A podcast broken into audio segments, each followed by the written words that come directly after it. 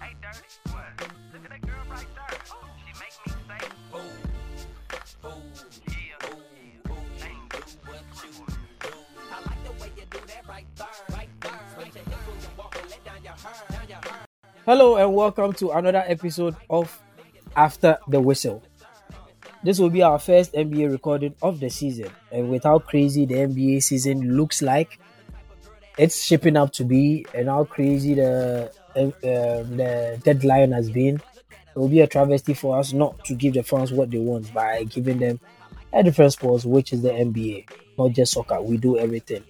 So I'm here with Tweedy, King, Sam, Lex. Tweedy, what's up? What's good, bro? Thanks for having me today. I should actually thank you because I brought you out and people are going to hear the famous Tweedy voice. And maybe people might not know. Tweedy is a baller. So I had to bring him on here. Bro, I beg you, bro. Yo, Ken, what's up? Yo, crack at day, big man. What's up? Hope everything cool for your side. I do. You can't do big man for you. Make people think I beg. I'm suffering. Anyways, I'm suffering. So as we did here, right, I know say you missed NBA episode, but we are back and we can't be complete without you. So thank you for having our invitation once again and always being with us. Thank you guys for welcoming me as well. Yeah, and the ever crazy Sam. What's good, bro? I beg, please don't refer to me as that. I did play. Nah, I'll be straight, bro. I'm ready to talk about this shit because I feel like some people they fuck up, but they figure say them spoil there. So let's go. So the TV say KO promised me special guest and he delivered. So yeah, this is why we are here. Yes, so thank you for coming on, bro. And finally, the creme de la creme of the sports world, the analyst, the knowledgeable one, Lexus. What's good, bro? I don't know if Lexus they hear me, but I introduced you, son. Where you pass? Then I forget my mic on mute. But yo, Shannon, then Stephen A. says they need to get this accolade song. So where you put me there? Oh no, because Shannon, Stevie, or they have nothing on you, bro. Yeah. Or they have Oscar Bailey, they have nothing on you, bro. Because me and you, we have on a battle back and forth. Yeah. And it's always lovely. But it's always lovely to have you on, bro. It feels good to be here. I mean, the people on the panel today, they seem like they're very smart, very interested in the NBA. So I'm just here to learn and listen. Good. They'll be very knowledgeable. So let's just dive right in. I mean, a couple of days ago, we witnessed something special. And me personally, I didn't think I'm ever going to witness that in my lifetime. And I don't want to sound like a fan or a stan, but since I am a student of the game, which is the NBA, and I'm a super fan of it, this was something special to witness because I had to set up my alarm and make sure that I wasn't missing the Lakers game to see LeBron break Kareem's 39-year-old scoring record, which was something special to me. So that is what we are going to discuss right now. But first, to Lexus, I want to know your thoughts on this feat. And where were you? Did you watch it? And what does it mean to you? Yeah, I stayed up the entire night just to watch because I was very much interested in history being written. A lot of the time when situations like this happen, you want to recollect where you were exactly. This is a global milestone, and so you want to be in the moment. You want to be part of history. You want to be part of that experience. And because we all knew this day was coming, you sort of had to put your schedule in a way that was going to allow you to be able to watch this. I have consistently been on the side of Jordan being the greatest player of all time. Over the years, that view has sort of like changed over to LeBron's side. And so I was very much interested in seeing what the crowning moment was going to be like for him, especially when you consider his background, where he has been, his challenges, all the struggles he's had, not having a father figure in his life, having the mother who had to struggle to raise him, and then coming up in the community that didn't have much to provide him with. That's the story that you can one identify with, two, be very hopeful for, and three, to see that person succeed. I mean, if you consider all his circumstances, it will be very naive or very evil on your part to not want to see that person get to the summit of a sport. And if you look at that individual in itself, yeah, there might be some questionable things that he's done in the past, but overall, as an individual, you couldn't have had asked for this to happen to a much better individual. I mean, LeBron has represented the sports in the best way possible. He's been one of the best ambassadors for the NBA. He has shown a great deal of sort of carrying the league from being drafted in 2003 up to this point. And so for everything that he's done up till this point, you are very happy to see someone get to this point. I didn't personally think that Kareem's record was ever going to be broken, because if you look at what it takes for you to be able to break it, one, you needed health to go on your side. Two, you needed very deep playoff runs to be able to catch up to him. Three, you needed to be on very good teams to be able to get there, because if you're on a team that doesn't allow you to be able to play deep into the season, you don't get to this point. And so you needed all of these things to fall in the right sort of sports for you to be able to do it. And we've seen greats in the past not being able to do it. Tim Duncan wasn't able to do it. Kobe wasn't able to do it. Shaq wasn't able to do it. MJ wasn't able to do it. So for someone like LeBron to be able to do it, he needed to do things that nobody in the entire history of the sport has been able to do before. And I think this what we witnessed on Monday was one that you had to feel joy for him. Even if you are on the Jordan aisle, you still had to feel a bit of pride seeing the boy from Akron being able to do. So for me, it was very enjoyable seeing his family there, seeing his childhood friends over there, seeing the entire NBA. For once, just put the hatred for LeBron aside and celebrate him. It's a moment that's going to stay with me for a very, very, very long time. Yeah, thank you for this, because even the way you are saying it, there's still some Jordan guys in the media still found a way to poke holes in his achievement and anything, but that's not here or there. They can't take it away from him. As LeBron said, right now they can't talk about the best scorers without talking about me. So this goes to Tweedy. With this record that has been broken, right?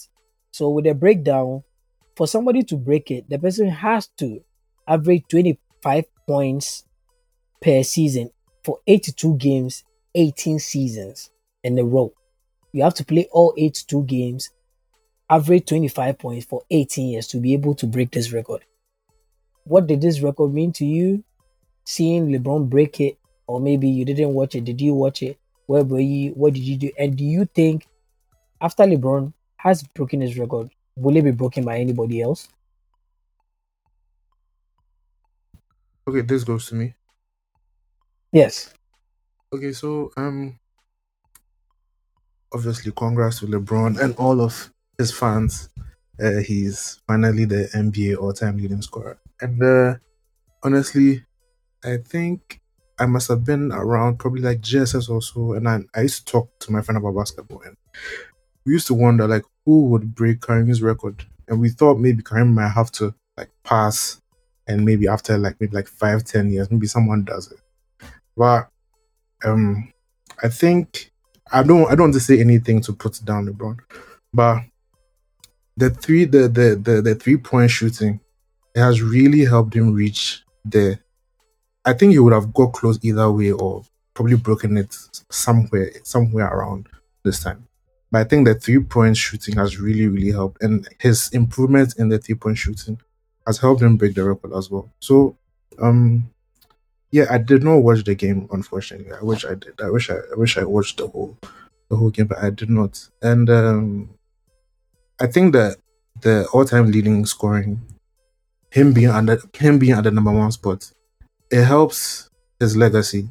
It definitely adds to his. I don't know about him versus Jordan or I don't know about that one, but for him on his own, in his own way, in his own legacy, this just adds to it, and it's obviously a great achievement, and it goes to his consistency throughout all the season, from season 1 to now. Every time he's there, he barely gets injured. You don't see him cheat the game, as they say. You don't really see him forcing the shots most of the time. He's not forcing. You don't see him forcing the shots most of the time. Yeah, he does it the right way. He's done everything very, very well. And for someone to be the face of the league, yeah, LeBron is almost like the perfect guy. So, yeah, congrats to LeBron. Congrats to you, Crack. I don't know who else is a LeBron guy here, but congrats to all of you guys. It's an amazing achievement, and I'm happy. I was just trying to just be neutral here. I was trying to be neutral. Why? Oh, no, the neutral, they haven't fought. Yeah. So, anyways, funny how you talk about the 3 points. I mean, that's a fact, but he still broke it in lesser games with higher efficiency, and LeBron is still not even a good three-point shooter. But this record, I don't think people even thought LeBron was going to play for 20 seasons, for 20 years in the NBA. Do you get it? Nobody thought that, let alone that he was going to break it. Because for you to break it, even Kareem said it, you needed extreme dedication, fitness, aside the longevity, you just needed to be up your game every single time. And this feat needed mad consistency and being at the top always for it to be broken. And as I said, from the first day LeBron came into the league, I didn't ever think this was ever going to happen. So until like 3 seasons ago that we were counting, and I was like, yeah, this is very possible. But yeah, I didn't know even LeBron was going to play 20 seasons. A lot of people didn't know. Even LeBron didn't know he was going to play 20 seasons. So this goes to Sam. Sam, I want to ask you this. LeBron was the most hyped high schooler ever coming into the NBA. I mean, players like Kobe came straight from high school. Kevin Garnett came straight from high school. And this scorer, this guy, I've forgotten the third person. What's his name?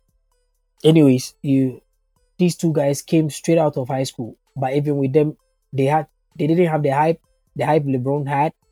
ESPN2 was showing LeBron's high school games. It was the first televised high school game ever. With all the pressure, the chosen one being on Sports Illustrated and everything. Do you think LeBron has lived up to the hype? And did you watch the game? And what does this feat mean? Yeah, so I was comfortably asleep when LeBron broke this record. Props to him. What he's done is incredible. His durability is a credit to him, to be honest. To be able to play this long, this many games, it's for me, I think LeBron is probably the greatest athlete ever to play in the NBA. I wouldn't say he's the greatest player, but I do think he's the greatest athlete to ever play. And I think his longevity is a credit to him. He's definitely lived up to the hype. I mean, you can't take that away from him. From a very young age, being crowned the chosen one on the cover of Sports Illustrated, ESPN, all that stuff. It's amazing. But I think context is also very important. Kareem did what he did, making one single three-pointer his entire career. One three-point shot. LeBron has made over 2,000. Okay. When you take these things into account, of course, you can say that, well, LeBron did it in fewer games. Of course, he did it in fewer games because he's the greatest athlete we've ever seen. He's durable. He performs consistently. But when you put everything together, for me, right? When you put it into context, Kareem played 4 years of university, right? He played college ball for 4 years, and he then came to the NBA and played an additional 2018, something like that, if I'm not mistaken. And he did it in more games, but that's because he shot he made one single three-point shot, right? And I'm not trying to be a LeBron hater. I just think it's very necessary for us to put it into context. Now, nobody can take this away from him. It's in the books. He is the best of his era. And for that, I mean, because you said something I didn't think was very fair to say that ever since he came into the league, he's carried it. LeBron came into the league when Shaq was still a thing, when Kobe was still a thing, T-Mac was still kind of doing his thing. LeBron has carried the league through the 2010s, undoubtedly. He's the greatest player of the 2010s. But let's also give the guys who came before him their flowers. But quick ones up. I don't think I was the one that said it. Whoever said I actually said he was the. Yeah, I actually said he was the most hyped. Yeah, but somebody said he carried the league. I think it was Lex. Yeah, it was Lex. Oh, Lex was saying that. Lex was saying that since he came, he has been a good role model. That no. He said he carried the league. He said carry the league. The other guys are on this call. They heard it. They heard it, but I don't know if I exactly used. Let me finish. I actually don't even fault you for saying that because you can say that. Yeah, you finish. I don't think you can fault. I can fault you for saying that because, to the best, like if you try to think back, when has LeBron not been there? So I respect that, and he has, in a very large part, carried the league. But everybody ate in LeBron's era. Everybody. Steph ate. Kawhi ate. I mean, Dirk Nowitzki ate. You know what I mean? And it's not his fault, obviously, because greatness was around. It's probably the deepest league we've, like, in terms of talent, that we can remember. But, you know, at the end of the day, it's a great achievement. Congrats to LeBron. Congrats to Maverick Carter and all the guys over there on his team. But at the end of the day, just scoring points doesn't make you the greatest ever. There are a lot of intangibles that you associate with the greatest ever. And for me, I would say LeBron is the greatest athlete. Probably you could say the greatest ambassador of the game we've ever seen. But ultimately, for me, he is not the greatest player ever. Of the basketball that I watch, Kobe is my greatest ever. But objectively, just looking at not just the stats, but also the intangibles, MJ still rules. MJ is still number one. And you could even make the case that Kareem is number one.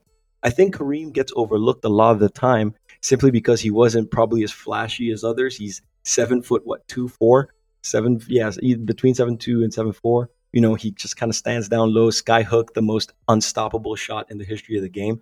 So you could say it came easy to him, but he also played in an era where people could elbow you in the back and people could shiv you every time you made a move. So, you know, I think what we should do is we should contain the greatest ever conversation to eras rather than just, you know, a broad statement that LeBron is the greatest of all time. But kudos to him. Props to him. He is the GOAT of his era. Yeah, today I'm the moderator, so I wouldn't go back and forth because there were some things you said that I could actually rebuff it, but not now. Or this eight in this era is a funny conversation that I've had it a million times, and when I go this, I'm going to win, but not today. I'll come back to you on it. So, Ken,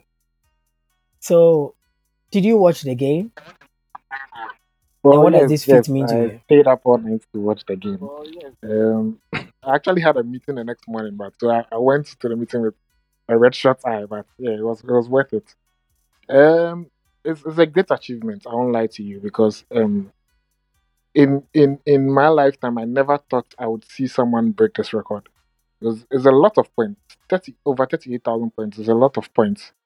And as you rightly said, you would have to average 25 points per game for 18 straight seasons, playing each and every single game, which sounds very impossible.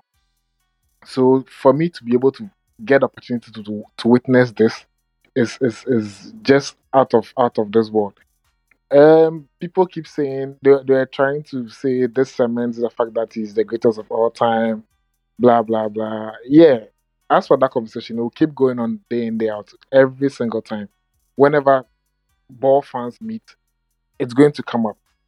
What I would say is it adds up to his legacy. It builds up his legacy.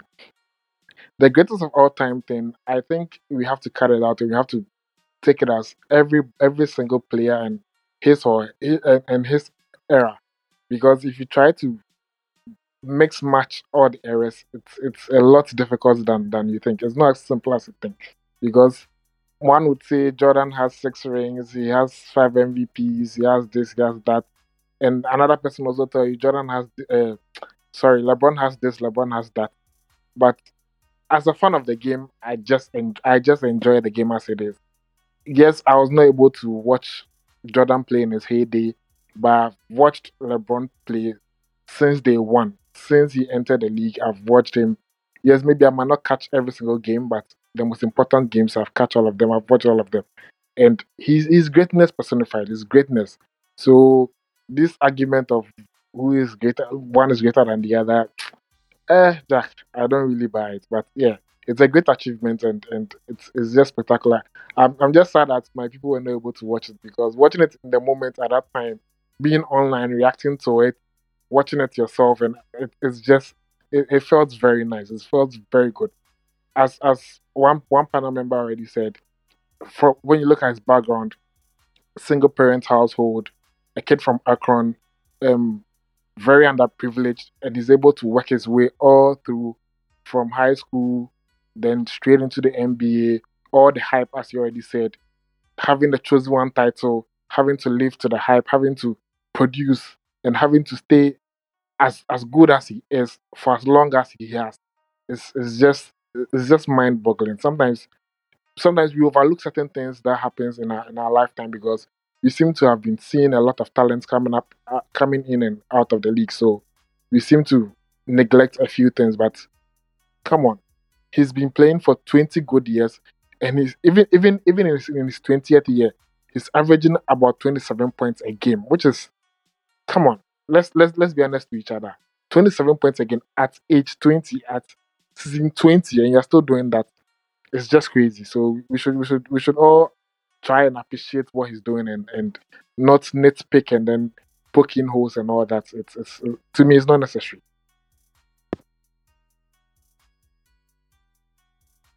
Okay, thank you, Ken. I do agree with you and some when you talk about the GOAT debates being error-based. I really do understand, but we have the media where they always want to compare. So as they say, the saying goes that comparison is the thief of joy. Even in LeBron's moment where we had to enjoy it, you still watch sports media and it's like they are paid to do that.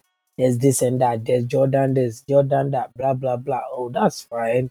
Because me, when it comes to these arguments, when it comes to players I have seen, I never watch Maradona. If I'm using the football context, I never watch Maradona. I never watch Pele. When you ask me my GOAT, I'm going to put Messi first, I'm going to put Ronaldo second. I watched them from 18, when they were 18 years to where they are now. I watched them. I saw what they did. I know what they made me feel. So everybody's top five, everybody's GOAT is going to be different. As Sam said, his GOAT is Kobe. I can't fault him for that. But he's trying to say objectively, that's MJ, that's him. I'm not here to change anybody's mind. What LeBron has done is crazy. He has most of the youngest ever and most of the oldest ever record. He broke the playoffs all-time scorer long time ago. All the stats is top 2 or top 3 in the playoffs. We can go on and on, but everybody's GOAT is different. And we are not here to debate the GOAT decision here. And as I said, the third question I was going to ask, most of you have already answered it. So we just move on to the trade deadline. There were a lot of crazy movements this time around, and I, for one, I expected some, but I didn't know this would be the craziest, most anticipating trade deadline ever. Like I've witnessed trade deadline where one star have moved. Like last season, like this, it was just Harden that moved to the Sixers. No other big A-lister left. But you've had Kyrie, you have had KD. All of them moving, and there's been so many movement back into the West. The East was the difficult conference right now, but it looks like right now it's the West, and it's not even close. Because let's go through some of the trades. The Suns got Darius Bazley, Kevin Durant, and T.J. Warren, and the players that left: Mikal Bridges, Jay Crowder, Cam Johnson, Dario Saric. And when you go to the Lakers got Mo Bamba, Malik Beasley, Rui Hachimura. They got him before the trade deadline, but yeah, it was still during the trade. Davon Reed, D'Angelo Russell, Jared Vanderbilt. So when you go to the Wolves actually got Mike Conley and Nicole Alexander-Walker. The Nets really had a lot, because I don't understand what the Nets were trying to do. Because if you are fourth in the East and you want to build around KD, why would you trade Kyrie? Because trading Kyrie, I don't know whether they thought trading Kyrie means KD was going to stay. Everybody knew those people we're going to be together. Even if you're not going to be together, when you trade away his star, he will leave. So I don't know why, but we'll come to that. So the Nets got Mikal Bridges, Spencer Dinwiddie, Dorian Finney-Smith, Cameron Johnson. And the list goes on. And even the Clippers. The Clippers always lacked size when Zubac went to the bench. And they got Mason Plumlee, which is going to help them. They got good role players in Eric Gordon and Bones Highland. Bones Highland's move from Denver was really shocking to me because that guy is really, really good off the bench. He's one of the rising stars in the league. But yeah, NBA is a cruel business and you never understand.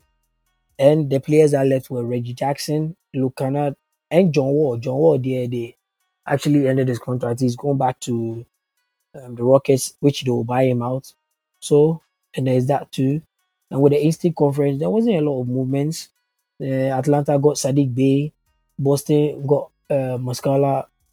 Milwaukee got Jay Crowder. New York got Joe Hart. Philadelphia got Jalen McDaniels. Toronto got Jakob Poeltl from the Spurs. So not a lot of movements from there. And even with the Western Conference, Thomas Bryant went to the Denver Nuggets. Golden State, Gary Payton II came back. I mean, I don't know why they traded him in the first place. I guess they needed cap space to do all that things. But right now, he's back. Luke Kennard went to Memphis from the Clippers, as I said. New Orleans got George Richardson from the Spurs. And Portland got Matisse Thybulle from the Sixers. So going by this, I want to know, is this the craziest trade deadline you guys have ever witnessed? I want to start with Sam. Well, for sure, this is of my lifetime. Definitely the craziest and most active. Well, I say most active, probably the biggest blockbuster trades that we've seen. But you know, the funny thing about the Suns trade, right? Everybody's like, oh, everybody's penciled the Suns in for the finals. I don't think it's that straightforward. From everything that we've seen from Chris Paul this season, he's not the same Chris Paul. Actually, we saw it last season in the final.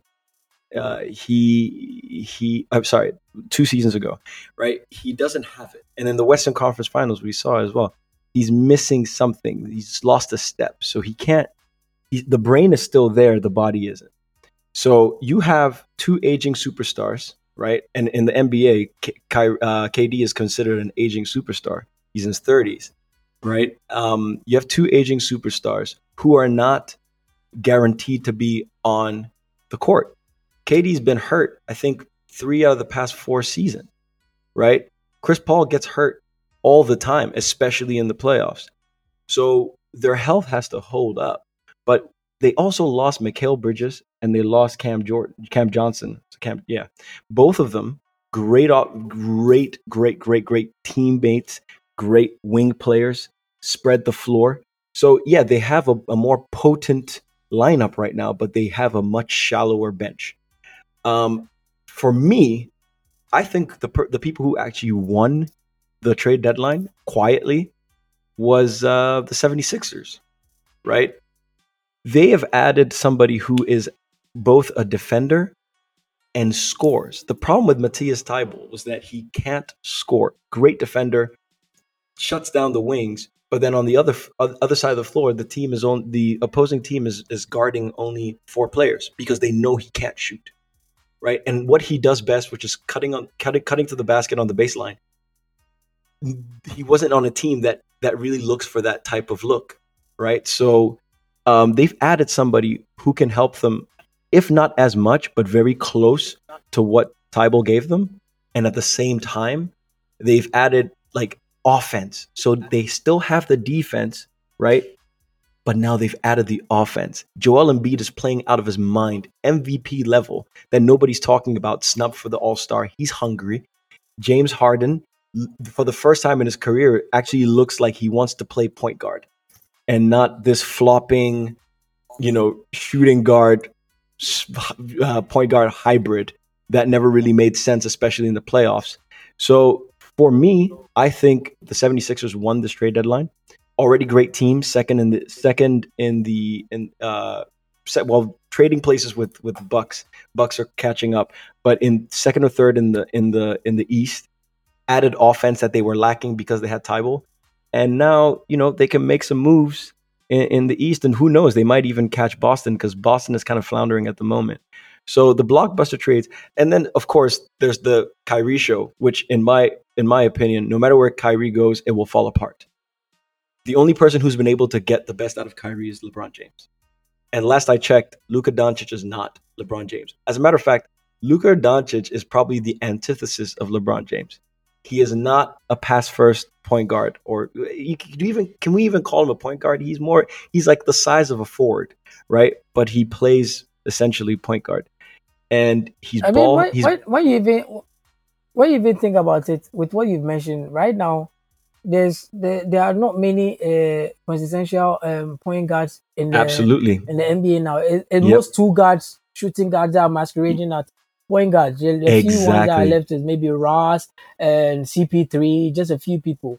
So yeah, you can go on. Yeah, absolutely. And CP3 really, I think, is probably the last of the great pure point guards in the league right now, right? So now you're sharing the ball between Kyrie and Luka, ball heavy, very, very like high usage players.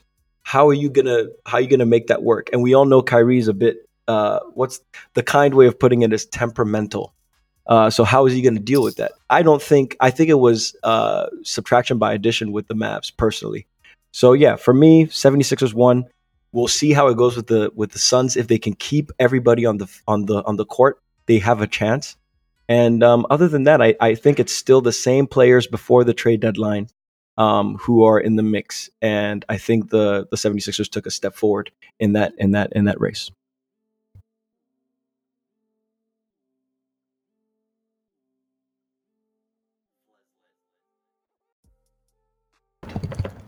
Jerry, you're muted. Yeah, sorry about that. Just to quickly add to what we were saying, the reason why people don't trust Joel Embiid and the Sixers is because, one, Doc Rivers is a serial bottler, and we've seen Joel Embiid either always injured in the playoffs or not showing up as well. And then there is Harden. We still saw them last season together. So people, it's very okay for people to question them because they can't get it done. And we've seen them and see them several times. They can be quietly building. Yep. And once they get to the postseason, something happens. So with the Suns, right? You're right. Mm-hmm. So with the Suns, I wouldn't consider KD an aging superstar because right now he's still the best player in the league. I mean, he's one of the best players in the league because my best player in the league is still the Greek Freak. You understand? When he's on the floor, Jerry. When he's on the floor, he's not. He literally just came back from injury, bro. Yeah, but let me give you what he's doing actually this season. He's shooting a career-high field goals percentage, which is 56%. That's his best ever. He's playing defense, the defensive share and everything is his best ever. And his assist is higher this season than ever. When Kyrie wasn't around, he was still carrying the nets, and they were still in top 5 in the East before even Kyrie came. You understand? So when fit, KD, Booker, and CP3, all things being equal, are going to be dangerous. But what is going to worry them is the lack of others. They don't have others on the bench because they gave a lot out and they don't have quality on the bench. So they need to fill that role. They need to fill that spot with quality role players. That's going to help them because they are top heavy right now. So that is what is going to worry them a bit. But Charlie, you have the best weapon in the NBA, and you give him to the coach that executes the fourth quarter more than anybody else. You understand? That's the Phoenix Suns coach. So I mean, they are dangerous, but personally, when you talk about it, I still think the Nuggets are still the best in the West. But we are going to see how it shapes out from now. So Tweedy, to ask Tweedy about this, is this the craziest deadline day you've witnessed, and who are the winners and losers of this trade deadline day? Yeah, so it's definitely the wildest trade deadline I think I've probably witnessed, definitely by far, especially how things escalated in just a few hours. It was mad. It was mad. So I was thinking while Sam was talking, I was thinking about like who were like the biggest winners, and I was about to say the Clippers, because they added Highland and Gordon and what's his name, Plumlee. So they have very, very good players on the bench. So I was going to pick the Clippers, but listening to you guys talk, I think I might have to go Suns. Because KD is such a huge piece to put on the board, right? Like, it sways. It's like you've moved LeBron or Steph. It's a huge piece to add to anything. And the Suns, right? The way the season started for them, it started very well. In the middle, they were faltering, and then they got it back up. But when the injuries started happening, that's when things started to go down for them, right? So I'm only saying this just because I've seen CP, I've seen Devin Booker and Aiton, I've seen them as a collective go to the NBA Finals. They messed up last year. But I've seen them go to the NBA Finals when they are whole. I've seen that. So adding KD into that mix, I know CP is injury-prone when he gets to the playoffs.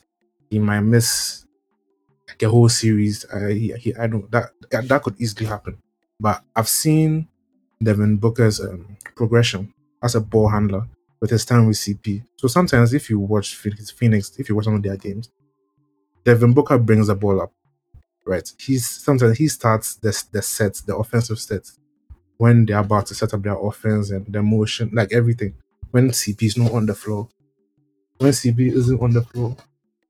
So I think with the addition of KD into that mix, right, I think he gives them a lot of dynamism and, as you know, scoring. And you know, with scoring comes spacing. Their ball will be moving a lot. You'll be finding open shooters. And I think we've all missed this, but T.J. Warren is also on the Suns. Low key is a huge piece. It's not as big as, obviously, it's not as big as KD, but if you want to say, like, in terms of fit, because, you know, T.J. Warren is kind of, he's like a plug and play guy. You put him here, he's going to shoot threes. He might open up. He might free the space bubble, for someone. The bubble else. MJ. The bubble MJ, exactly.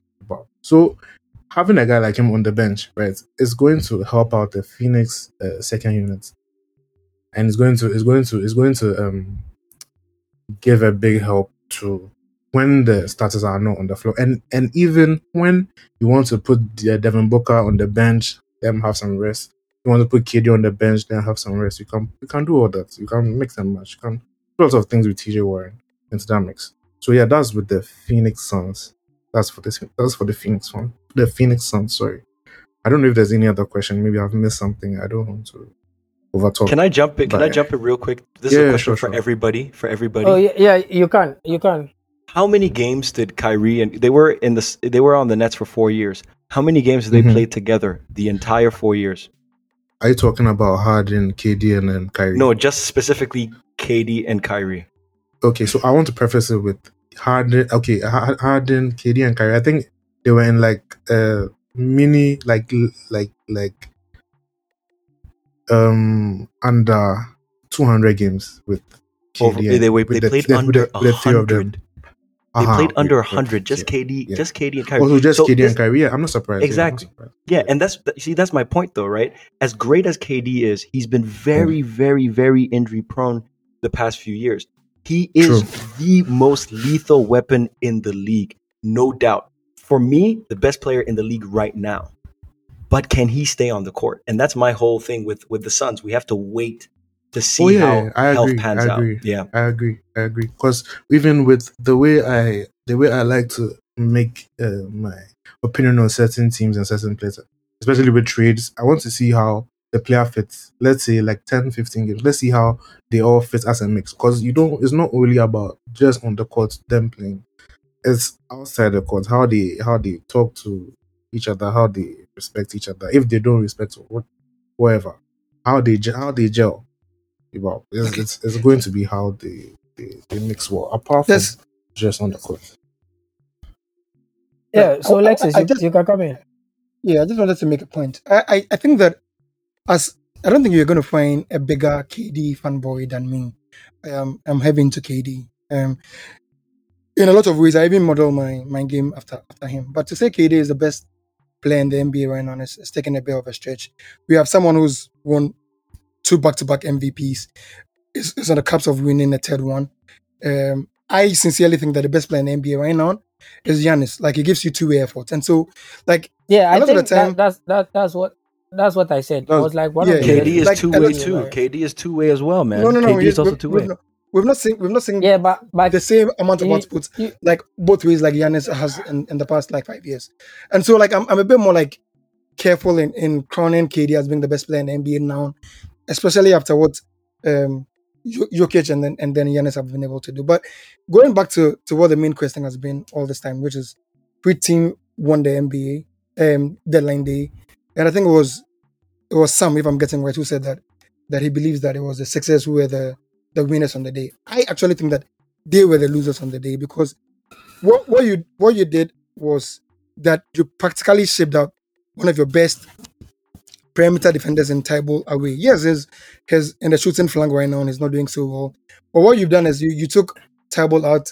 His effort on defense is not something you're going to get from Jalen McDaniels, who's very good from the triple line, but isn't as solid of a defense as you will need. And in the postseason, you notice that teams are able to shrink their defense onto the perimeter, and they're comfortable allowing you hit mid-range shots. That is not his specialty. So beyond someone giving you 3-point output, you do not get much else from them. What I also feel they're going to struggle with is they were not able to get a backup for Joel Embiid. Yes, you can make the fine case and saying that PJ Tucker is going to play minutes in that position, but if you're playing in against, say, Celtics, and they go like heavy on their bigs, then you begin to struggle, because then you don't have players be able to like do that for you. Maybe you can say that on the buyout market, they can get someone who can play backup for Embiid. But in the same offseason where you saw like the Clippers get Plumlee, you saw the Nuggets get Thomas Bryant, and you saw the Celtics get like Muscala. They are not on the same level as Embiid, but they give you like very solid backup minutes. And that is what the Celtics, the Sixers do not have right now. So I think that might be their struggle. The winners for me... But Lexus, a quick one before you continue. They already have a backup center in Montrezl Harrell. Who? Tres Montrezl Harrell. Lex, that is exactly what everybody said when he said Montrezl Harrell. Everybody said, who? I mean, talking about backup centers, I mean, he's a backup center, so... No, yeah, I mean, he's a placeholder. He's a placeholder. Let's not say he's a backup, bro. Come on, basically. If you see all the players who are available, who moved, like, I mean, you're not saying that. Yeah, he's won 6 months in the past, but right now his output isn't like on the same level like Muscala, the likes of like Bryant, even Plumlee. He's serviceable to a certain point, and then it becomes like he doesn't give you as much effort. And that's why, like in the past 2 seasons, when it goes like crunch.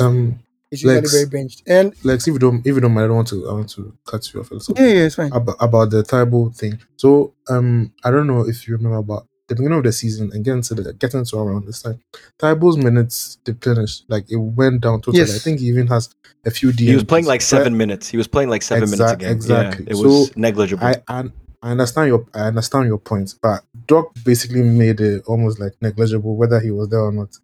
I get your points in the playoff. Things get tighter, and you will need defense, all that XYZ. But in the larger scheme of things, he wasn't playing, so that's just it for that side. You see, I'm usually very careful in judging players and their outputs, especially when they're playing for certain coaches.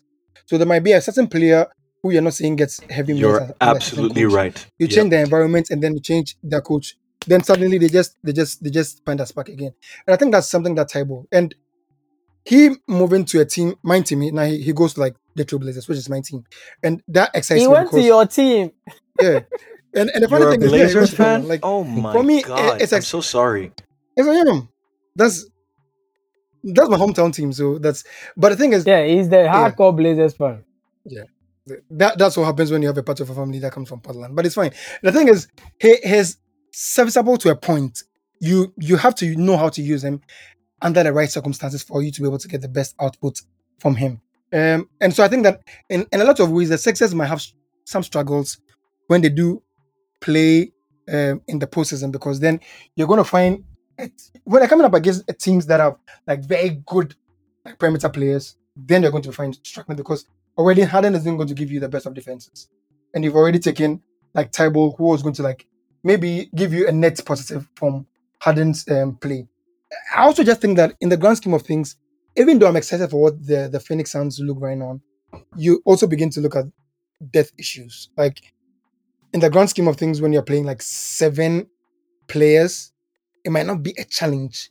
But if you're going to have to play players like Chris Paul, like Harden, like Booker, who have in only the last 2 years suffered significant injuries, you're putting a lot of your baskets in, a lot of your eggs in baskets that are not strong enough. And that is what might be my biggest struggle. Like, KD has suffered like even knee and ankle and ACL injuries.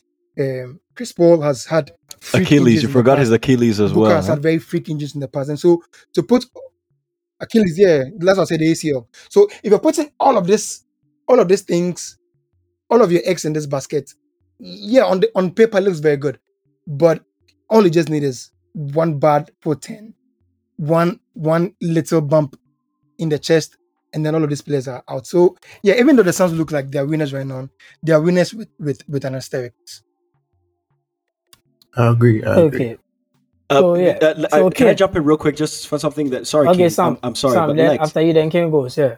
Lex, here's what you have to realize, right? Thybulle wasn't playing. Their defensive efficiency was still pretty high, right? So he wasn't a net add or a net subtraction from the Sixers as they were constructed. You take him out, you bring in somebody who's a serviceable defender, but also has offensive output. So in any way you look at it, he is a plus. He's an addition. Thybulle was insignificant to the team as constructed, whereas McDaniels can bring something to the table that Thybulle just couldn't. Yeah, my only rebuttal to that will be that Thybulle, I'm sure it might come down at some point that he had a fallout with Doc. But McDaniels, outside of the 3-point line, gives you literally zero. Like, he can't even guard a cone if he left him alone. But Lex, not to cut you, even though I'm cutting you, but not to cut you. That's a professional thing to say. Jalen McDaniels can actually play. No, that's not who they got. They got. Jalen McDaniels. Yeah, they got him. That's who they got. Yeah, he can actually play. I watched the Lakers against the Spurs, and he was even playing shift as a center because he's 6'9". You understand? Yeah. But what you need to understand about Matisse Thybulle's minutes were, in the beginning, I didn't understand why. But if you remember, to start of the season, the Sixers were still struggling. Why? Because they had both PJ Tucker and Thybulle on the floor, with both of them zero offense. Exactly. You understand? Exactly. So you had to sacrifice one. PJ Tucker is the better defender, experienced defender, and he has been there. Remember, they brought Daniel House too from the Rockets. You understand? Because Harden has also played with him and all of that. So they had to make a sacrifice. And this season, they were prioritizing Shaq Milton because he has been very, very good. To the extent that right now, they've moved this guy to the bench. They moved Tyrese Maxey to the bench ever since he came back from injury, because Doc Rivers is saying that this guy needs to run the second unit. Because Matisse Thybulle was always going to lose with his lack of offense. You understand? And if you need winners down and people that have done it before, they chose between PJ Tucker and him. But then again, as you said, there might be something that happened between him and Doc Rivers, because when you're talking about one of the best on-ball defenders in the league is Thybulle. Somebody that can actually defend the weak side is Thybulle. But his offense was nothing to write home about. So, I can't believe that I'm dying on this hill where I have to be a sexist like apologist. But the thing is, Thybulle, for a lot of people who do not necessarily watch him, and I spent a lot of time like watching him at the Olympics because I was interested in seeing, like, because the Blazers were always like connected to him. So, and he shares the same agent with Dame. So I was always interested in seeing like his development because I was curious, knowing that down the line he might actually show up in Portland. He needs to be in a certain specific role for you to see his output. You need him against a point guard that is at least very serviceable on defense. Harden doesn't give you that. With Dame is not the best of defenders on the perimeter, but Alex is going to put in an effort. And so it's going to cancel him out. And I think you made my case for me when he said that between him and PJ Tucker, they had to make a decision in terms of like who they were going to go with. And Doc's guy is PJ. And so that was why Thybulle was suffering. So now in a very different environment, he's going to do very well over there. I can't believe, like, again, in an NBA deadline day where we are looking at winners, we're looking at the success. I do not think that they are going to come out from the East. I sincerely do not think so. I think the two best teams in the East is the Celtics and the Bucks. And the Bucks actually adding like Jay Crowder, to me, is a bigger addition than anybody in the East has done for this deadline day. And when you go over to the West, seeing what Phoenix has done and actually seeing what the Timberwolves did on the edges, even though it doesn't elevate them from where they are now to like the top echelon, it at least gives them serviceable players that they can use to be able to like enhance Karl Anthony Towns and then Edwards. And so I think in the grand scheme of things, I don't necessarily see this NBA deadline they being like big hitters. Yes, if you look on the board, the players that moved, like, they're very sexy names. You look at them and it's intriguing. It's like, ooh, these are like flavor of the month. But I do not think that they changed the NBA landscape as much as we would like to believe. It really did. It really did. Kane, I'll come to you shortly. The reason why I'm telling you that is when Ja Morant did that interview, right, and they asked him about the West, and he said he was good in the West because the West has been wide open and the difficult conference was the in-state conference. You understand? Right now, when you look at the West, you have KD, you have Kyrie, you have Luka, you still have LeBron, you still have AD. I mean, even though they're lingering around 13, they are still going to make a push. You still have Kawhi, you have Paul George. Look at the stars in the West right now. It has made the West more difficult to the extent that when the playoffs come right now, you're going to have teams in first place that are going to play teams in fourth or fifth or sixth that could be knocked out. You understand? Right now, the West is very... But my point is that if you look at the West, outside of KD moving to the Suns, who was the next player who moved? So you don't think Kyrie moved? You don't think Kyrie moving? Oh, Kyrie! Let's not talk about Kyrie, bro. It's a big deal. Let's not talk about Kyrie. I'll give that, but I'm giving you two. So I'm giving you two. No, you know.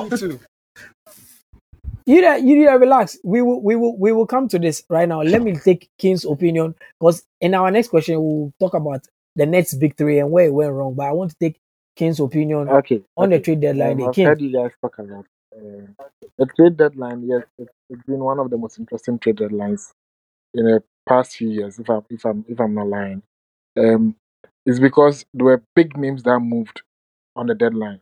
Usually, big names move over the summer, but here lies a case where the big names decided to move on the trade deadline, which was very interesting. I know you guys have spoken a lot about the Suns trade and then the Sixers, but the Kyrie Mavs trade, as some keep saying, it doesn't really change anything per se for the Mavs because I think they actually lost because you lost your defense, you lost most of your defense to someone who barely plays defense. Yes, it's going to add up to the scoring, to the offense, but he also needs the ball. And your primary scorer, who is Luka, is one person who has one of the highest usage rates in the league at the moment. So do you think Kyrie, as his mindset is now, that we've seen over the past 5 years or so, will he take a backseat to Luka? Will he be able to give the ball to Luka and expect to get the ball probably 10 seconds before the shot clock expires or something? It looks good on paper, but trust me, I don't think it will work. By the end of the season, I'm sure he's going to either he's going to trade himself or he's not going to sign back, and then some other team would have to pick him up. That's with the Kyrie trade. With the Suns trade, yes, KD tips the scale much more than Kyrie does, but then also with them, it's all boiled down to health, as most of you already said. CP has not been the most healthiest, we all know, with his track record. Devin Booker, for some reason, these past two seasons when they've gone deep into the playoffs, he turns up at the latter part when he's needed the most, either pulls a hamstring, either his ankle or something, and then he turns to let's go, and then that will be the end of the season for them. So, and then DeAndre Ayton, sometimes when you watch that game, sometimes you ask yourself, is he really on the floor? Is he really willing to play the game? Because we know who you are. We know what you can do. You've shown us what you can do.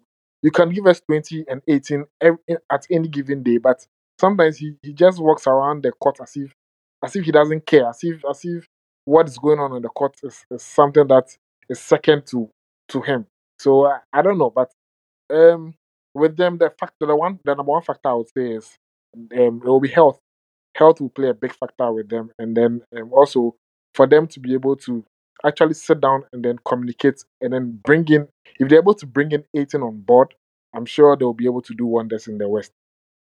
Then I would move on to the Clippers, who quietly did a few moves that was interesting, because they let go of Reggie Jackson. They brought in Eric Gordon, and then the whole of today I've been reading online, and then it's as if they are making a play for Westbrook. I don't know how true that is, but they're making a play for Westbrook. So if Westbrook is able to come back to the Clippers, and it's acceptable to play from the bench, it's going to help them, because we all know with their top two, which is PG and then Kawhi, their starting five is okay, but then they have a lot of issues when their second team comes on, because the second team is very doubtful. It's very, very doubtful. So that would be it for the Clippers for me. With my Lakers, I'm a Laker fan, by the way, but with my Lakers, I think we did a good move, letting go of Westbrook, and then getting some sharpshooters, Russell and then Malik Beasley. Russell, yes, is sort of like a point guard. He's a point guard, but then he doesn't really need a ball per se, because if you watch him even with the Wolves, he plays off the ball a little bit. And that, I think that's going to help LeBron, because we all know LeBron needs the ball. Not necessarily needs the ball, but he's always with the ball. And then if he has someone who is able to create his own shot and is able to just dump the ball to once a while, not consistently, but once a while, it aids him. Also, Russell is a good three-point shooter, so if we drive and then he kicks out the ball, yes, we can be able to get some shots. Malik Beasley also will be able to make some shots, and then I think that's a good trade. And then finally, the trade I'll talk about would be Golden State going in for GP the second, and then letting go of Wiseman, which I don't know if it's a business move or I don't know, because Wiseman, yes, he's not really shown a lot of potential, but he's still he's the number two pick or number one pick, I've forgotten. But he's still quite up there, and then I know he has a lot of potential. He can do something, but then letting him go for Gary Payton II is a bit of a head scratcher for me. But what? Yes, because really, man, Sam, you no, let him go, no, you see, yes, but sorry, I don't mean to cut you off, but what Gary Payton brings to the Warriors is exactly what they need. That tenacity, because what's his name can't do it at the high, Draymond Green can't do it at the high clip that he used to. So they need that second person with the energy, with the drive to really just bolster both on the defensive and offensive end, because on the offensive end, he's no scrub either. So I think it's actually a great pickup, because let's be honest, Wiseman hasn't given Golden State anything since they drafted him. GP is a great pickup. That one, I'm not doubting. It's a great pickup. What I'm saying is, to let go of Wiseman for him, it's a bit of a head scratcher, honestly. Because right now, you have GP. How long do you have GP for? And in any case, yes, he's going to be sort of like the backup for Draymond Green. But honestly, okay, we'll see. Time will always tell. So we'll see. So yeah. Yeah, that'll be it for the trades for me. It's a very interesting trade deadline, but yeah, we'll see what happens by the end. Yeah, Ken, to back what Sam is saying, Gary Payton Jr. is what they need right now. Wiseman was being shuffled between the G League and back and being on the bench. Anytime he plays, he was like a cone on defense. He was still a shell of himself. You understand? You still see the frustration on Steph Curry's eyes. And even in Draymond Green's eyes, sometimes he still misses the place and all of that. They didn't lose anything by letting him go, because most of them, they even still go with a small ball lineup. You understand? So I don't think it was really anything. But one thing I want to address before we go to our next segment is the disrespect Russ is getting from a lot of reporters. You understand? Yes, it didn't fit. I personally wanted him off the Lakers because it didn't fit. But to call him a vampire, to disrespect his name and all those things. I mean, what's his wife? Wow. I mean, that was so nasty. Yeah, I mean, no. It's really disrespectful. Like, I get it. Like, you are calling him Russell Westbrook and everything. And for you, the McManaman, like, I really do respect you as one of the top reporters in LA. But for you to actually go and say that, and to say one source said, which source? Me and the other source there. I know it's Phil Handy. Because I'm not the name the source if you're going to say something that nasty, bro. I agree with you. Yes, yeah, say exactly. With your chest. Say you with your chest. Like, yeah, say with your chest. And for you to just, like, I know, like, yo, it didn't work out in the Lakers, but Russ has never been a terrible teammate where, like, the guy has always been showing up every evening with energy, regardless of trade rumors from day one, from beginning of the season, before every day trade drafts, do this, do that, do that. I'm also part because I know he didn't fit and I wanted him gone. But I will never disrespect him by, like, that was far, bro. That was far in a day and age where anything you say goes far. Like, come on, man. That was really low blow. And Lakers fans are one of the most toxic fans I know. And I'm telling you, this is facts. They are too toxic. Majority of them, they are too toxic. I know they are spoiled. Bro, it's terrible. Titles and things, but it's bad. Like, it's bad. Like, it's like a player can't even do anything wrong one day, and the next day they will get them fuck out of here. Blah blah blah. Like, are you serious right now? The guy came to play for his home team. You understand? The team he has been supporting since he was a child. He had come back. He wanted to help. It didn't work out. Move on. That's fine. But all this, I hate it when players move on and the media want to trash them and do that. And some of them have been ex-players too. So for you to be doing this, it's really foul. But quickly to our next segment. The Brooklyn Big Three. The false Big Three. I mean, some asked earlier on how many games did Kyrie and KD play together. That was 74. Total, with the three of them playing together, I don't even think they even played. I think they played like, 25 games together or something like that with the Big Three. You understand? In recent years, there's been a lot of Big Threes, but to me personally, I think this might go down as the biggest failure ever. And a quick one, without actually staying for long, because we've done an hour, I just want to know your opinion quickly. What do you think went wrong? Where did they go wrong? And who is to blame? I'll take this first. I will definitely take this first. Who's to blame? You want to go with Kyrie? Listen, man. Kyrie agenda. Nah, Kyrie is toxic. We saw it at the end of the run with the Cavs. We saw it in Boston. Okay, and now we're seeing it with the Nets. We've seen it with the Nets.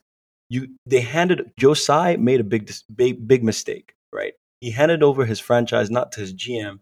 He handed it over. And not his coach. He handed it over to the players. We all know the only reason that Kyrie was there is because KD wanted him there. And the only reason Harden came, I was listening to the Bill Simmons podcast, and he dropped this bomb that, as a matter of fact, both James Harden and KD called Josai and told him, bring me to the Nets. And he was gone in less than a season, bro. Look, at the end of the day, take James Harden out. He's a non-factor. He was there for 2 seconds. Kyrie Irving is the problem. The off-court stuff, we're not going to get into that, but that was a distraction. The vaccination stuff, a distraction. Not just a distraction, but also affected the team. And then he has the freaking nerve to go to the Mavs and say, I led, I was a selfless leader, I thought about my teammates. No, you didn't. You didn't. At the end of the day, what we've seen from Kyrie Irving is that he is selfish, he is aloof, he's lost. He doesn't know what he's talking about because nobody who is in their right mind after what they've done can stand behind a podium and say, yeah, I led by example. I thought about my teammates. I was selfless. You weren't, dude. You were not selfless. And everywhere you've gone, you've left a track record of havoc. Right? He had the nerve to say, I left him in a good place. I left him in fourth place. Fourth place. With those talents that you have and with the big names that you have, you shouldn't be in fourth place. You should be first or second. And some would even argue you should only be first. Of course, you can say health. But at the end of the day, the things that he did... Yeah, go ahead. So with what you're saying, are you actually saying that he lacks self-awareness and he was actually very ungrateful? Absolutely. And the Nets were right to put exceptions in this deal? Absolutely. And then beyond that, the only reason he's gone is because he asked for a trade. Out of nowhere, he asked for a trade. Okay, so let's not sit here and make it. Look, talent-wise, he's untouched. Like, ball handle, making his own shot, finishing at the rim. A small man, right? A small guy. We haven't seen someone finish at the rim that small since Iverson, I would say, right? Since Iverson, I still think, as everybody says, he's the best finisher at the rim, 6 foot under, 6'3" and under. He's great, but he sucks everything out of your team. Go ahead, man. So, you were saying the trade came out of nowhere, right? I don't think it came out of nowhere, because when some of the details came out, there was a stipulation. They wanted to put something in his contract that says, I think he wanted the max $200 million something, and they put in there something about championship. But I think that was what caused everything. Aside the issues he has, that's what they should ask from him. Bro, tweet is what they should ask from him. No, but it's unfair. Like, that's a bit ridiculous. You're telling a player that, oh, you there, if you want this money, go and bring me a championship. Like, bro, like, what kind of contract is that? If we're dealing with all your drama, that's the least we can ask. If we're dealing with all your off-court drama, that's the least we can ask. That's a bit ridiculous, honestly speaking. Okay. I think what the Nets failed to do is what you would say in corporate governance as being due diligence, is that when you're bringing someone into your culture setup, if you're bringing someone into your environment, the most basic thing you do is to do your due diligence, do the background check, and know the individual they're bringing into your house. It's as simple as that. What Kyrie did when it was in Cleveland, what he did when it was in Boston, the writing was in large fonts on the wall. It was easy for everyone to say that this individual was temperamental, this individual was moody, was emotional, with no clear conscience on the things that he was doing. He lacked a huge sense of self-awareness. He didn't know when to take sort of responsibility for some of his actions. And this was things that pretty much most GMs knew about Kyrie. Now, if KD is telling you that I'm only coming to Brooklyn if you bring Kyrie along with me, and those were the terms that KD put out. Almost like what Kawhi told the Clippers, that if you want me to sign up, please bring Paul George along with me as well. And that's the only reason why I'll sign up. Yes, but you have to find a way of convincing KD that it is you we want, and we're going to do everything we can to make sure that we bring in other superstar level players to play alongside with you. But this particular individual, he's shown time and time again that he's very reckless with his decision making, and he doesn't extend any bit of responsibility on himself, not much to his own teammates. And so, even in the beginning, the Nets should have known this was going to go left. They should have known. It was clearly easy for them to be able to tell, but sometimes you get a little into your own head and believe that you have a culture set up that is going to insulate some of the temperamental issues that players bring in. You think that your culture has enough sort of fortitude to be able to go like, no, this individual might come and they can be a toxic person that spreads a bit of unfamiliarity. Okay, so Lexis, with all you said, I've heard everything I say. So are you trying to say that I think Sam wasn't done with this point, or? I'll come back to Sam. But I want to ask Lexis, right now, where do you stand? Are you blaming the front office, or who are you blaming? At the end of the day, it's on Josai. It's on Josai. Yes. If a duck quacks, if a duck flaps, if a duck takes to the water, what do you call it? You call it a duck. Are you sure? Are you blaming the owner or the GM? I'm blaming the GM. Because Sean Marks is the GM. Yes, I'm blaming the GM. I'm blaming Josiah. I'm saying Sean Marks. I'm blaming him because the thing is this: you could tell that this person was going to be a toxic person to fit into your own culture. Kyrie is who he is. Kyrie is always going to be who Kyrie is, and so. If he comes and he behaves the way he behaves, You just suddenly can't turn around and go like, oh, why are you all of a sudden doing this? When the person has shown in the past that this is the kind of behavior that he tends to like show to everybody. So you blame the person who brought this individual in. Before he came in, the Nets easily had the best culture in the NBA. Lexus, do you know that Kyrie, right? Do you know initially the Nets didn't want to trade for Kyrie, but it was supposed to be a package together with KD, because initially they wanted just KD, but KD wasn't going to come without Kyrie. Yes, and when they came, then you let KD go. Then you let KD go. Lex, you know ball. KD, I said Lex, you know ball, bro. You know ball. So you guys, they should have still stuck with Dinwiddie. They should have stuck with all their pieces, because they actually had a good team going. But getting these guys didn't change anything.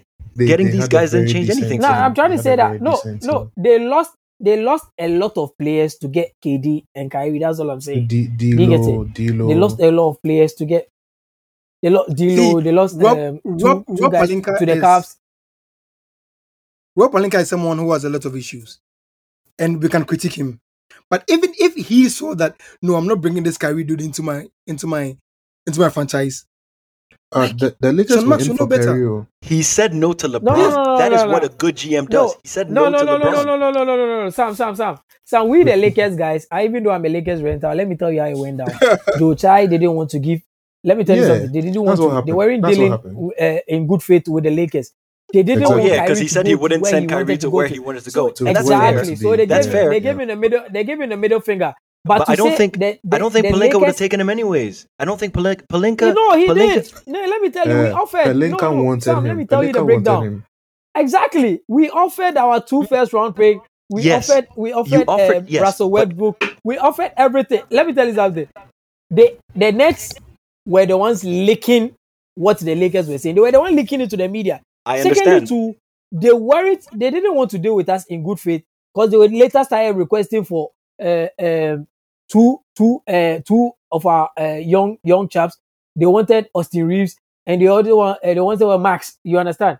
And Max Christie. And the Lakers were like, no. You need an elixir when you're taking in poison. You need an elixir when you're taking poison. Look, at the end of the day, Jerry. Don't get it wrong. Jerry, let's be serious. Don't be surprised if the end of the season, don't be surprised if next season you see Kyrie in the Lakers jersey. Well, then enjoy oblivion, because that is what Kyrie brings with him. Oblivion. Wow. I still love Kyrie though. I still love Kyrie, because as long as there's LeBron there, they can control him. Okay, but with what you're saying, right, Lexus, I kind of do agree with you, and you might be one of the few people that are actually blaming Sean Marks for this experiment failing, because they had a good culture, swayed away from it, went to a star culture, failed, and they are back to this culture. And even though they were in the top 4, they still miscalculated. And this has come. But you're right. And so, Tweety, so you can go then. Sure. Don't you think Josiah was like a big factor in bringing in, like, going for KD and Kyrie? I don't want to put it squarely on Sean Marks' shoulders. Yeah, he was. But I don't want to. Yeah, so I think he wanted the splashy. He wanted the splashy signs. Yeah, he did. He made it. Yeah, but usually made the same mistake. We blame. We blame Pelinka, not Ginny Bass. You understand? Usually the owners are the owners, but the GMs that have been appointed, they are the ones that can be sacked. But we don't know. Not all owners are the same. Josiah is more hands-on than. He's more like Mark Cuban. Yeah, because he's more like Mark Cuban. Yeah, he's like Cuban. Exactly. He's like Cuban. Yeah. Well, okay, yeah. So you continue. Yeah. Okay. Why the Nets big 3 field? Okay. Kyrie's a big reason why it didn't work out. But I want to say Harden was also a reason why it didn't work out, because Harden was not part of the plan. If you remember, it was supposed to be Kyrie, KD, right? And around the same time, that's when Harden put on weight, and Harden he started thinking half the pieces he liked in Houston, and he was doing tantrum, doing XYZ, blah blah blah. He came to the Nets, and things were working out initially, but He got injured. Kyrie got injured at some points, and it became a whole lot. So I think it's a mixture of Harden joining that mix, Harden leaving the mix, and them trading for Ben Simmons. Also, Kyrie's injuries, KD's injuries. Like, I know, mention Kyrie's off the court stuff, please. Yeah, okay. Kyrie's off the court stuff didn't help that one. People say the time KD joined Golden State, right? People always, it's the done deal. They're going to win. But I kept saying, it's just you just need a couple of things to happen, and everything could get derailed. It just a couple of things needs to happen, and everything will get derailed. So yeah, the pieces look nice, but they actually have to be on the court at the same time. Let's see how it looks, and let's see how they perform in the playoffs. Then you can make some assessment. So yes, having Harden, Kyrie, and KD, it looks lovely, it looks beautiful. But what pieces are surrounding them? I remember when they were in the playoffs, the Nets, there was a problem with they didn't have a big man to battle out the Giannis's and the Embiid. They had that issue, that whole big man issue. And then last season happens, and they get bounced in round one. So yeah, we would have liked it to work, but I think that the main reason is Harden coming in with that last minute addition, Kyrie's off the court stuff, his injuries, KD's injuries too as well. Did he? If you yeah. Okay, you finish, then I come in. Yeah, if you ask Skip Bayless, he'll tell you, KD's foot was on the line when it should have been a 3, why was it 2? If you ask him, that's what he'll tell you now. Why didn't work? Big foot. Yeah. You see? Big foot, toe on the line. Yeah, toe on the line. KD wore SIS. If KD was, if you chopped his foot off, they would have gone and XYZ. So, yeah, you will say all that. But for me, I think it's a mixture of Harden joining in. He wasn't part of the plan. Kyrie's injuries, KD's injuries, obviously Kyrie's off the court stuff. And I didn't necessarily think that pieces on the bench and then surrounding them were the best fit for the team. So for me, that's all I have for the Nets big three. Okay, TD, yeah. I don't agree with you when it comes to the Harden bit. I don't at all. No, I don't blame Harden. I don't blame Harden the slightest. Let me tell you. Harden saw what Kyrie was doing. He was like, I need to get out of here. True. Thank you. Let me tell you why. True. When you are actually in a group, right, where you need everybody to sacrifice for a cause, and one person is not willing to sacrifice, aside that, you see the person also doing what he wants, going to his sister's birthday party, showing up when there's COVID mandate, you are unvaccinated and everything. When you see like you've come together and it's a win or bust, this is a win now situation, and one person hasn't bought in, and Harden was having issues with his hamstring. You understand? Even with that, he and KD were still struggling to cook. Even though they were cooking, they were still struggling because Harden's hamstring, but they were still winning games. All they needed was Kyrie to be back. Kyrie to just say, look, Kyrie, I beg you, just take this vax.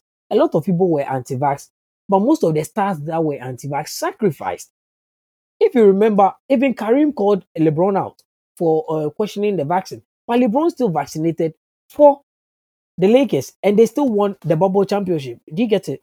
Right from the bubble and everything, you weren't willing to play. You didn't play and everything, fine. And the season starts. You people went for Harden. Harden was leaving Houston. Hey, he didn't say he wanted to go to the Nets. They said, bring me Harden. Jochai, Chomax, bring me Harden. That's KD and Kyrie. And they brought them Harden. You understand? And their first playoffs together against the Celtics. It was a gentleman sweep. So crack. It was very evident. It was very evident. Yeah. So crack. The whole Harden trade to the Nets. You don't think it was engineered for him? I knew it was engineered for him to move away from Houston. But I think there were some rumors spreading after the whole KD and Kyrie to the Nets that Harden might be a piece they might go for. Yes. I don't know if you remember. And I don't. Yeah. I no doubt. Yeah, I remember very clearly, and I don't doubt that at all. But I'm trying to say, Harden wanted to leave the Houston, but Harden's favorite destination was The Sixers already, remember, because they are taking his favorite coach, his favorite GM there. And what's his name? Daryl Morey. You understand? He had already been there, and that's where he wanted to land. But Houston too did him what the Nets did to Kyrie. Oh, never. We are not going to take you to where you want to go. You understand? And then the Nets were like, yo, this is our chance to have a big three. Kyrie and KD, they vetoed it, and they brought Harden there. Harden was cooking till I had his hamstring. Kyrie too was cooking till also went down against the Bucks, if you remember. You understand? Yeah, but yeah. Harden went down against the Celtics first before this one, and then Harden came back against the Bucks, and he was still half fit, Harden, and they still took the Bucks to Game 7, largely and mainly because of KD. And they could have won slightly, but they didn't win. So no could have ifs and all of that. Yeah, Harden still came next season committed. Where was Kyrie? So, I get your points with Harden, but the side to it is, if Harden doesn't go to the Nets, they have something to deal with. They have a space. They can move people around. They can get someone else. So I'm saying one my major point is Harden leaving the Nets harmed them. I'm not saying I'm not blaming Harden. He had to do what was good for him, what was best for him. That is true. But him leaving the Nets, him taking himself away, and the possible and probable pieces that could have been added if he was there or if he wasn't there. Like, that's my point. That's true. It fundamentally changes. Yeah, it changes the look of a team. You know, basketball, if you want to compare basketball to football, it's very, very different. But football, you can take someone out and you can still manage. But basketball, if you take someone out your starting five, the way you play changes dramatically. It's crazy. So, yeah, that was my point with Harden. I don't want to blame Harden. But that is true. So I think we are like 5 minutes to the end, because we've had over an hour. We've been here because the talking has been good, and it's been exciting, and we are definitely going to do this again. So, quick one before we go with our last question. I want to ask everybody, who is going to win the NBA championship? 2D. Who will win the championship? Yes. So you asked me a tough question. I will go with Boston Celtics, because at the moment they look the most ready, and they've been close with this team. So, but they've been close to that area, getting to the finals. So I'll take Boston. Okay, and who do you think they are going to meet in the finals from the East? From the West? I picked the Suns for like the ones who won the trade, so I guess I have to stick with the Suns. I'll stick with the Suns. Okay, so Boston Suns for 3D. Sam. Nuggets, Bucks win. Nuggets, Bucks win. Okay, thank you. Lexus, East and West. Against my better judgment, my heart is telling me Bucks. My head is telling me the Celtics. I'll go with the Celtics because it doesn't look like Chris Middleton is going to give the Bucks much this season. And the Celtics, if you look at what they've done this season, and the fact that they've been on the big stage and the bright lights from just last year, I feel like they have the momentum. And so the Celtics, and I think the Suns will come out from the West. So Celtics win the championship, beating the Suns. Okay. So Celtics, another Celtics Suns. And Ken, you've been in and out. So I'll say, before we go, from the East, I'll say the Celtics, because as we all know, they are still riding the momentum from the finals from last season, and then they're still showing that they still have what it takes to get there. So I'll pick the Celtics from the East. The West is where I'm a bit conflicted, because right now the Suns look very enticing, but as we all know, they've not played a single game for us to see, and we have our doubts. So I'll settle for the Golden State. So Celtics, Golden State, a repeat final. That's what I think will happen. Yeah. Wow, Golden State. Wow. Oh, that's Golden State. Wow, interesting. Anyways, so thank you guys once again for... Oh, I didn't give my pick. I think the Bucks are going to come out from the East. Media, I always go with Giannis. I'm not going to doubt him unless Chris Middleton goes down. But adding Jay Crowder makes them tougher. I think the Bucks are going to come out of the East. And for the West, all things being equal... Middleton has not been the same.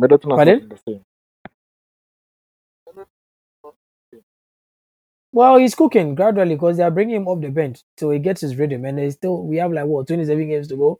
So yeah, I'll back that he's gonna be ready for the playoffs. Yeah, Bucks is a good pick. It's a good pick.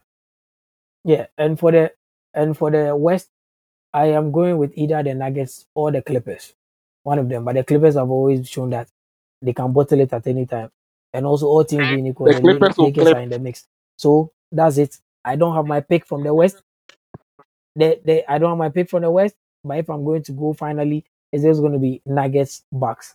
So, this happens to be the end of our segment.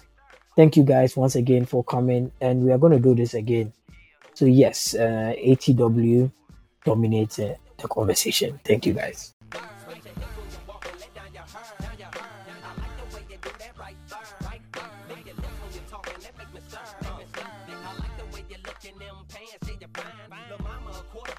Off.